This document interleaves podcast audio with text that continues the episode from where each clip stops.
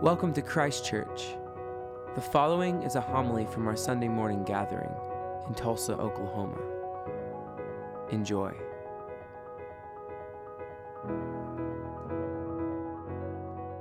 take our ears and hear through them, take our hearts and set them on fire with love for you, our Lord and our Redeemer. In the name of the Father, Son, and Holy Spirit, Amen. Good morning. Super Bowl Sunday. But first, I want to tune in to the words from Mark. The disciples said, Everyone is searching for you. And Jesus answered, Let us go on to the neighboring towns, so that I may proclaim the message there also, for that is what I came out to do. Last week, Father Justin gave us a homework assignment to study Psalm 111. Did we do it? Don't have to answer. Did we get something out of reading and rereading? That's just a follow up to let you know at least I did four out of seven days. but it gives us a glorious message, the psalm, and also study and restudy and gives us more in depth uh, you know, understanding of what the message was. In today's gospel, Jesus is telling his disciples that he came here to proclaim the message of God. The message of God is throughout the Old and New Testament in the Bible, in the scriptures, in the Psalms, in the Gospels. We just have to take time, pay attention, and study. And so, just what is the message of Jesus sharing with all who would listen? As I was driving home from church last Sunday, I heard these words on the radio. Our society today looks to the measure of success as to whether we have financial resources, material things, house, car, clothes, whatever, what type of job we have, and how influential we are. But for God, all that God asks of us is faithfulness.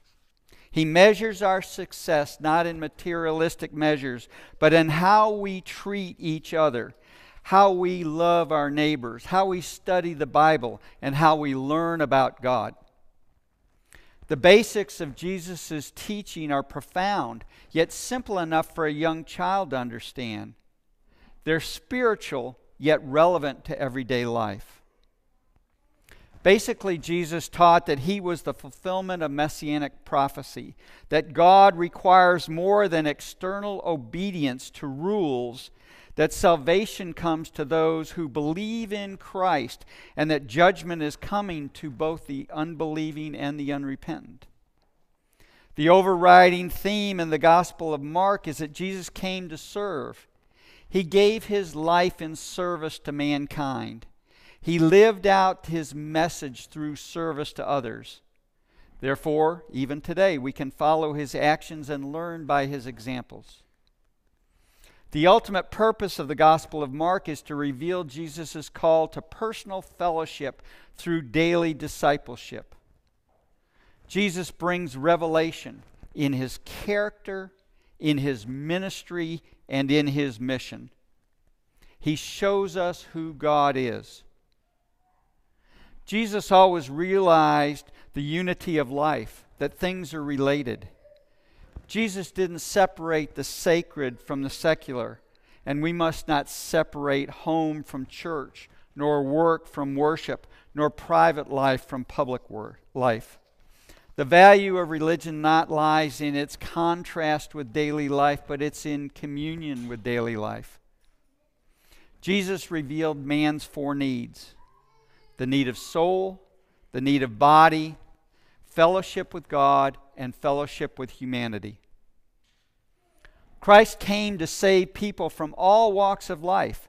And so when he told his disciples it was time to go, his intent was to proclaim this message throughout the lands, for that is what he came to do. Mark's gospel points out number one, who Jesus is, and number two, what he does is of supreme importance.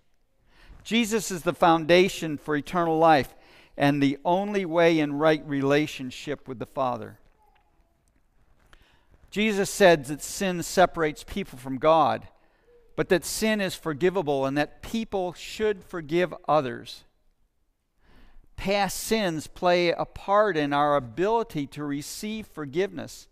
And Jesus encouraged his disciples and followers to forgive others in the same way that he forgave them.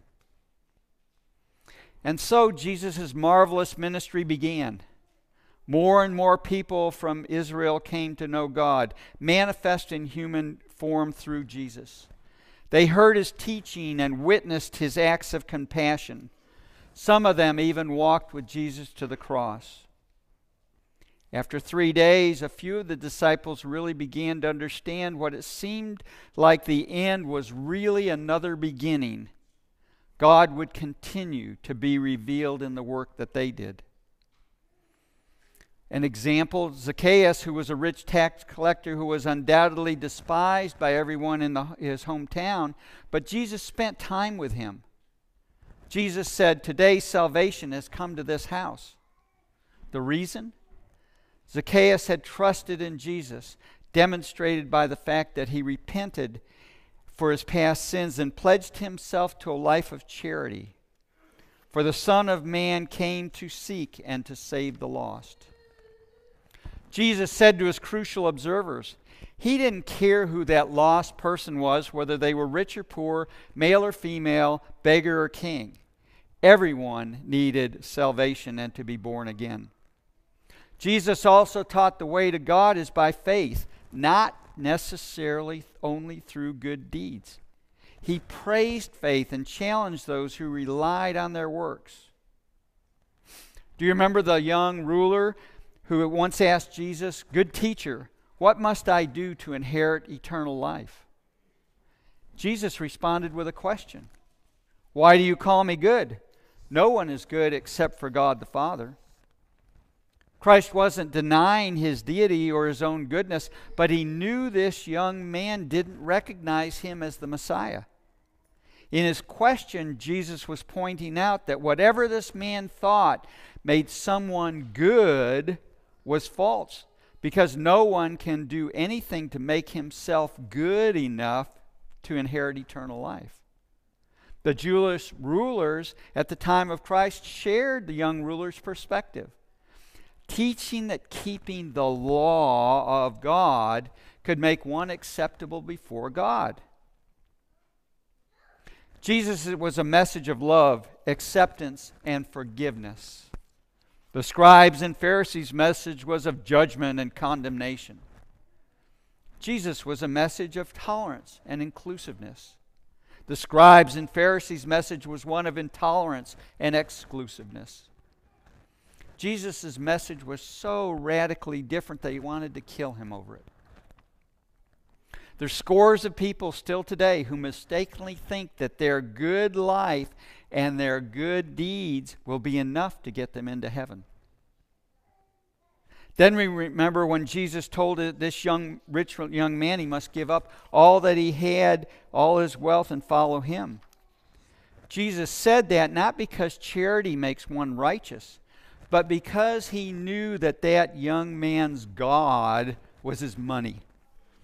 The young man only thought he was keeping the law, but greed was his undoing.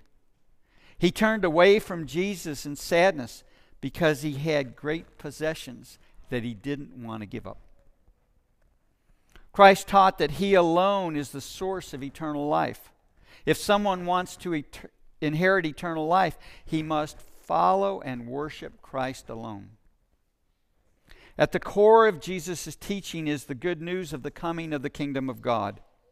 The kingdom's mentioned over 50 times in the gospel, and many of Jesus' parables were about the kingdom. Jesus sent, said he was sent for the purpose of preaching about the coming of the kingdom. Jesus taught that the kingdom of God had begun on earth with his ministry, and the proof is evident in fulfillment of the prophecy. The blind were made to see, the dead were raised, and sins were forgiven. But Jesus also taught that there's an aspect of the kingdom yet to come. The kingdom is growing and someday will be visibly present. In the Lord's Prayer, Christ taught us to pray for God's kingdom to come. Christ taught his followers to remember their calling. They are instruments, and we are instruments of God's grace as we share the good news of Christ's coming. We today are his followers, and we too need to share that good news of Christ and his coming again in the future. The more people that become subjects of King Jesus, the more kingdom his kingdom is visible to the world. So what then is the global message of Mark's gospel today? Clearly the kingdom of God has come to Jesus' word and deed. Clearly, Jesus calls all who believe in him and call him Lord to proclaim the gospel of God and to demonstrate the fruit of the gospel in all life. Jesus said, If anyone would come after me, let him deny himself and take up the cross and follow me. Father Justin talked about this last week. If Christ is the Lord of life, he must be the Lord of all the life. The first and great commandment, Jesus said, is you shall love the Lord your God with all your heart, with all your soul, with all your mind, and with all your strength. And the second is like unto it, you shall love your neighbor as yourself. It's not a matter of either or. If we truly love the Lord with all our heart, we love our neighbor as ourselves. They go hand in hand. Thus, the grave questions that face the global church are not are at the heart of our calling as Christians. Not only to bring the gospel to every corner of the earth, but also to care for the orphans and the widows, to uphold the dignity of every individual, to defend the sanctity of every life, to feed the hungry, to relieve poverty, to work for justice, and care for the creation that God has entrusted to us. These are the messages that Jesus set out to proclaim to all the people, as that what it was his role on earth to do.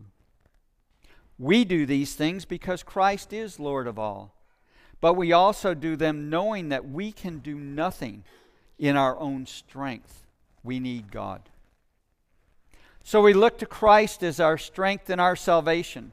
We trust in his death and resurrection for the forgiveness of sins and for our redemption. And we look to the day when he will come again with great power and glory to gather his own from the four winds, from the ends of the earth, to establish his eternal kingdom. Good Shepherd, we reach out our hands to you. Take them gently and lead us along the pathway you show us, that we may be your humble servants to the glory of your kingdom.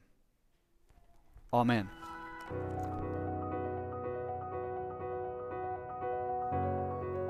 Thank you for listening. For more, go to ChristchurchTulsa.org, and peace be with you.